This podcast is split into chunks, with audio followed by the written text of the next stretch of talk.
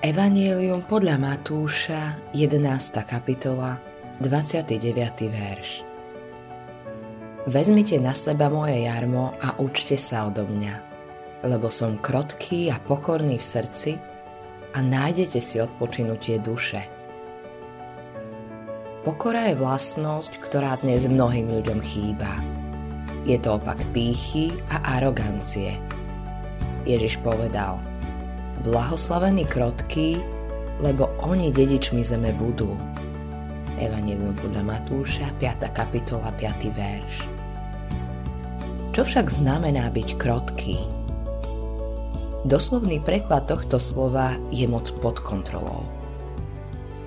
V pôvodnom jazyku to znamená jazdiť na žrebcovi, ale mať nad ním kontrolu. Nejde o to, že žrebec už nemá schopnosť robiť to, čo chce, ale odovzdal svoju vôľu jazdcovi.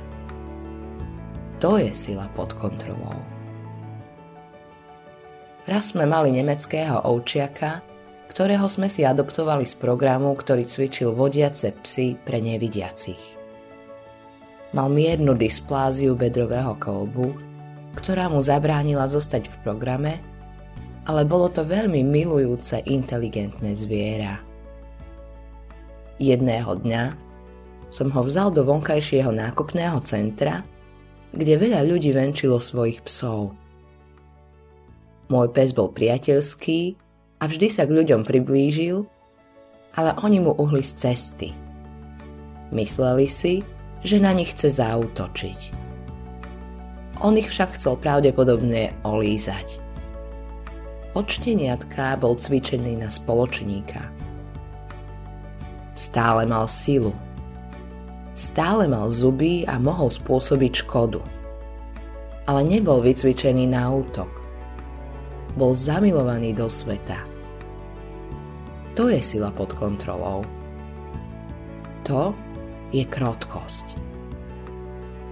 A kto je lepším príkladom krotkosti ako Ježiš, Boh v ľudskej podobe, ktorý znášal urážky a utrpenie ukryžovania. Jediným slovom mohol všetkých vyhľadiť. On však prijal zneužívanie a utrpenie za nás.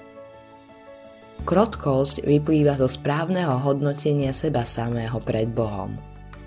Vedie človeka k tomu, aby k druhým pristupoval novým spôsobom požehnaný alebo šťastný človek bude krotký človek. Autorom tohto zamyslenia je Greg Laurie.